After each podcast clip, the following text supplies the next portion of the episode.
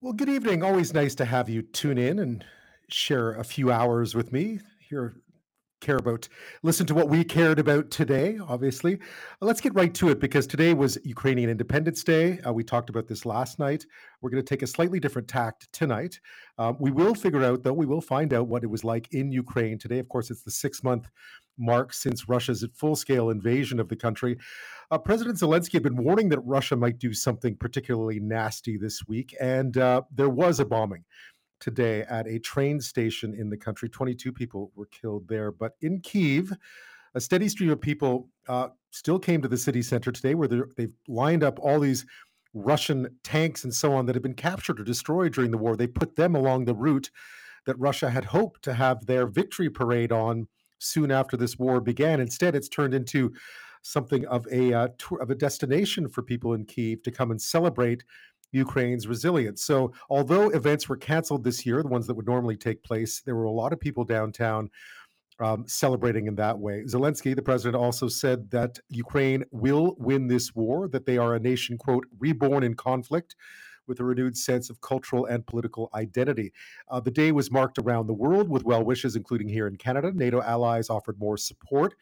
Outgoing British Prime Minister Boris Johnson visited Kiev and or Kiev rather, and the US confirmed a new security assistance package of about $3 billion to Ukraine. NATO Secretary General Jens Stoltenberg says the NATO alliance will stand by or will not stand by as Russia threatens its neighbors.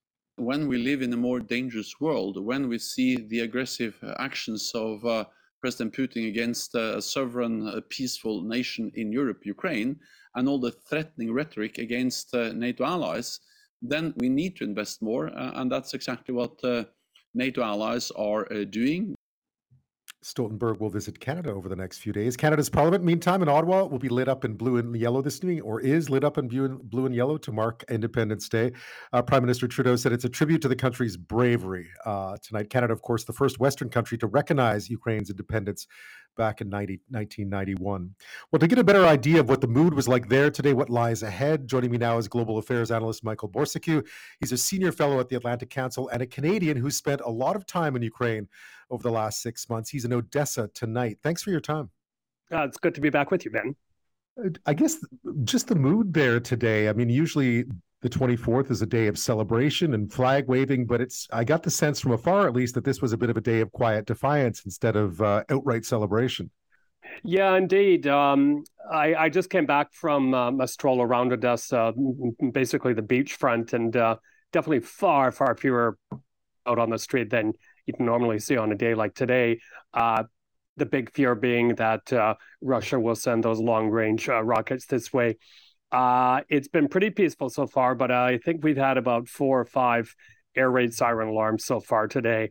Um, quite a few the day before yesterday. So, um, of course, the the anxiety is heightened by a number of things. I mean, we just a few days ago was that car bombing in Moscow of the daughter of the uh, Russian propagandist, uh, Mr. Dugin. Right. Uh, Russians right away blaming uh, Ukraine for that. So uh, we um, we kind of all thought that that was perhaps a you know a white flag operation, that it was a manufactured um, event where they would use it uh, for an excuse to attack. Now, um, elsewhere in Ukraine, there have been uh, missiles flying. Um, in places we don't usually see, for example, Cherkasy, which is uh, south of uh, Kiev, not that Right. long of a drive, actually, a couple of hours drive. Um, uh, Kharkiv also has been getting pounded very heavily, and then a few other cities in in the south and east, and uh, also been. Um, I think it was just yesterday.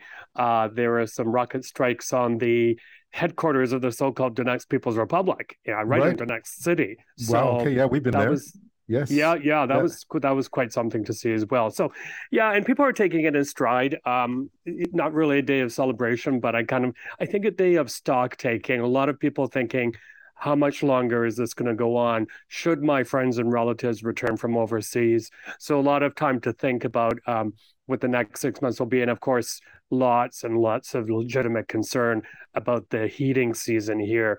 Um, you may recall Ben being here that a lot of the you know towns and villages um, have uh, centralized heating, those old right. above ground pipes, and uh, not only their fears that the Russians will knock those uh, that infrastructure out, but also that there won't be enough gas to go around too. So quite a lot to to, to ponder today. Yeah, sure. I mean, I mean, and for you too. I mean, just six months in now, and it seems like time has both flown by and stood still since uh, we were speaking right before uh, the invasion began.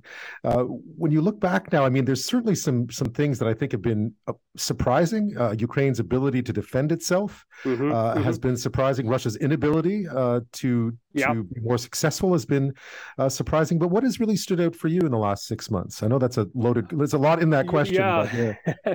not at all. Um, definitely definitely Ukraine's ability to defend itself. Uh, now, let there be no mistake, they've taken heavy losses as well. Um, human losses. The there aren't really official figures out there, but we do know for sure that it's in the thousands. We do know that. Um, I mean, I know per, you know from personal observation in Lviv, seeing these military funerals, that a lot of the guys being sent back uh, are very very young who are being buried. So um, these guys are working extremely hard, the Ukrainian armed forces. I mean, I've met a couple of guys now uh, traveling around the country by train, and uh, some of them Ben are taking their first break in about five months, yeah. and they're only coming home for a few days and then going back to the battlefield. I cannot imagine what kind of stress and you know kind of physical um, stress as well that they, they're under. But uh, now they're, you know, using more technology. They're getting a lot more of the weaponry that uh, Zelensky backed for at the beginning, uh, more long range capability, more precision capability. So that is going to be really good. That will, you know, not require uh, the Ukrainian Armed Forces servicemen to be right there on the front line. And uh, the other thing that has really stood out to a lot of us is, my goodness, what we've we had now? Three or four uh, significant strikes in Crimea um, I- including on you know the Russian uh, military jets that were parked there, uh, and these do appear to be uh, the work of uh, entities that were there um, earlier in the war, before the war, probably even special forces. So that's been really interesting to watch. Um, I, I I noticed uh, Zelensky in his speeches today and yesterday.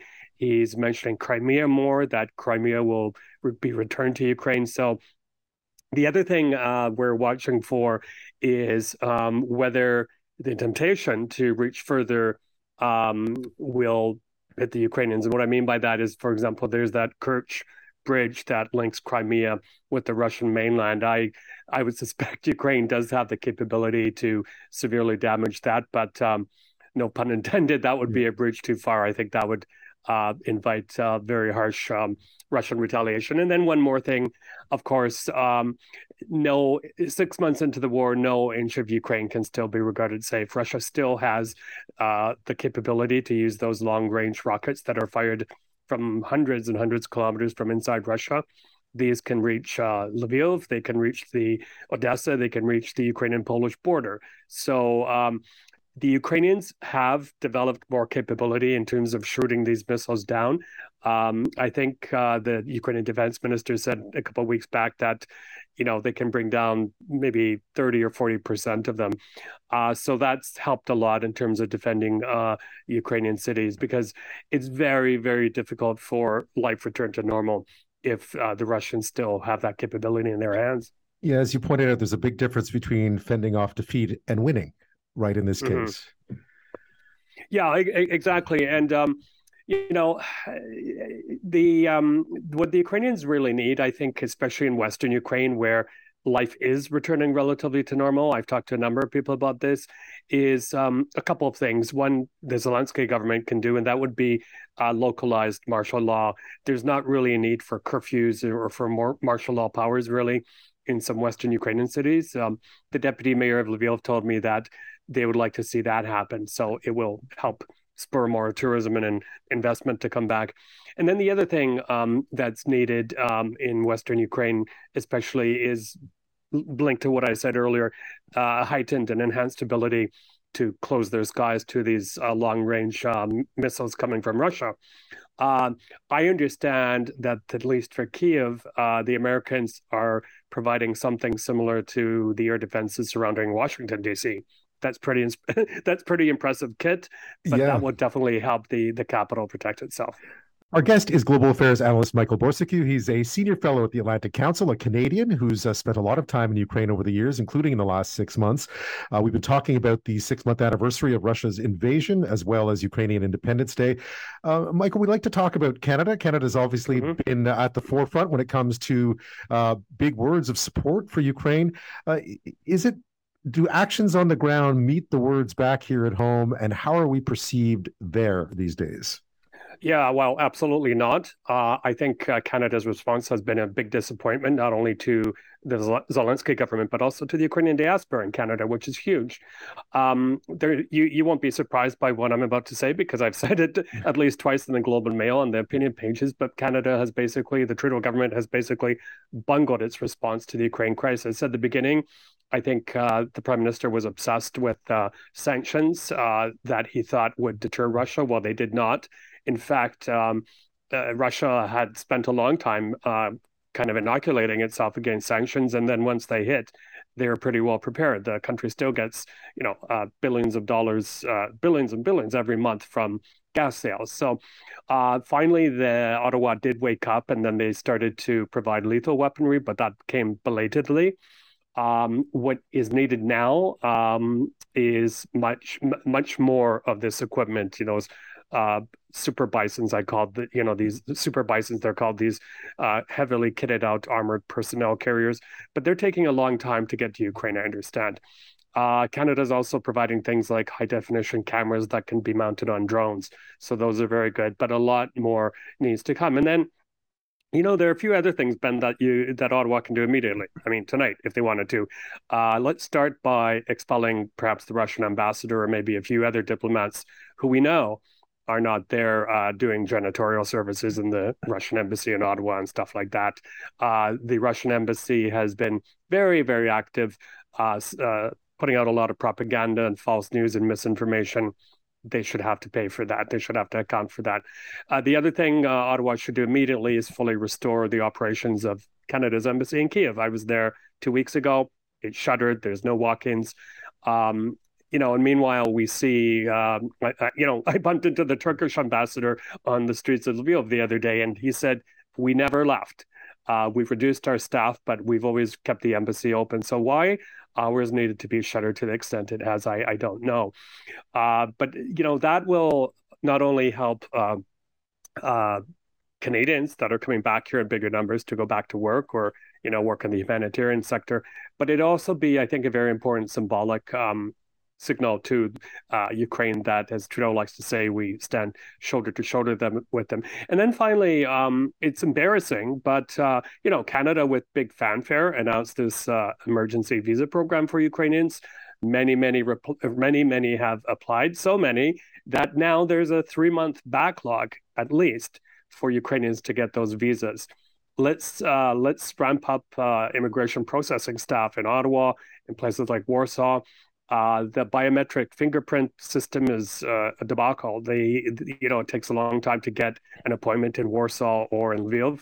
Uh, let's have that um, uh, processing also happening in Kiev. So, uh, because look, the pounding of cities like Kharkiv, uh, Kherson, places like that are very, very bad. And as the winter approaches and probable heating cuts, more people are going to need safe haven, and Canada should be providing it. Yeah, one of the things that's come up a lot is Russian tourist visas, right? I mean, the Russians are still traveling. Uh, it seems you were mentioning, I think, the other day that there's a whole parking lot full of uh, expensive cars somewhere. Yep. In, is it in Finland? In, in um, Helsinki, yeah. In Helsinki, yeah. yeah. I mean, it, that's something Canada could do too. I mean, it, it's it shocks me that the Russian ambassador is still here, by the way, because clearly, yeah. I don't think our diplomatic presence in Moscow is really that effective, to be frank. Right. Um, what about Russian visas? Is that something we could we could look at as well? I gather it's probably. Oh yeah, I, I, absolutely, absolutely. Russian visas visas, uh, visas for um, uh, the sons and daughters of Russian uh, wealthy people who have bought properties in places like Bridle Path in Toronto. Um, let's look at uh, illegally gotten wealth or suspicious wealth that the Russians have laundered and brought to Canada, uh, buying properties and that sort of stuff. But look, none of us, um, our quarrel is not with the average Russian citizen. Right. But uh, what we need to do is send a signal uh, to Russia that uh, they need to be held accountable, especially for the war crimes that are being committed here in in Ukraine.